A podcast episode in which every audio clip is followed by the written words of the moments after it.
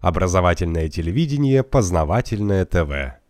Все знают, что вот э, сирийцы хотят демократии, а русские травят их э, геополитическим газом. Это уже на Западе это уже все знают. Во всех школах там э, дети вам об этом расскажут.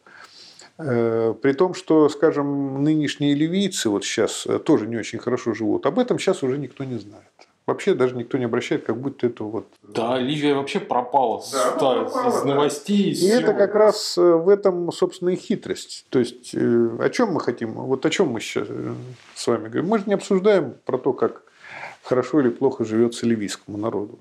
А мы не знаем. А мы, а мы не знаем, да, да, и не думаем, да, совершенно верно. В новостных лентах есть силь. Но это, кстати, касается вообще и нашей внутренней политики. Я так хочу сказать, что у нас на самом деле много политических э, сил, направлений, э, лидеров и э, фигурантов. Но вот мы с вами в новостной ленте видим там какого-нибудь только одного, например. Да, вот, например, Навального гораздо чаще упоминать, чем Путина. Да. Так раза в два, в три.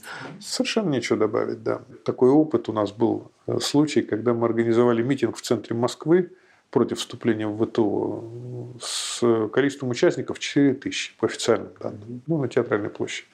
Не маленькое событие. Ни в одном СМИ, э, в том числе и в электронном, об этом не было упоминаний российских.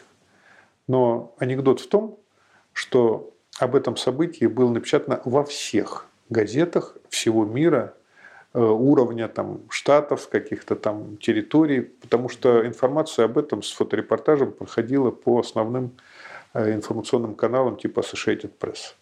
То есть э, там какая-нибудь Нью-Йорк Таймс, Süddeutsche Zeitung об этом писали с фотографиями. Очень интересно было видеть там знакомые лица.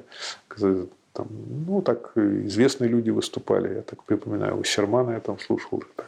Вот. Но у нас это абсолютно. Вот, а раз нет, значит и не было.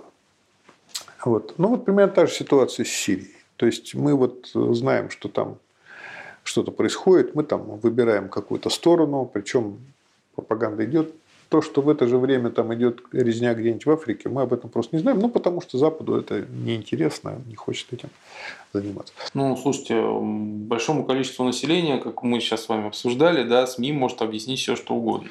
Ну, конечно, да. А ну, есть какие-то вот силы, которые управляют и этими СМИ, и ведут государственную политику? Что значит свобода э, печати? Да? Это значит э, право владельца газеты видеть в ней то, что ему нравится.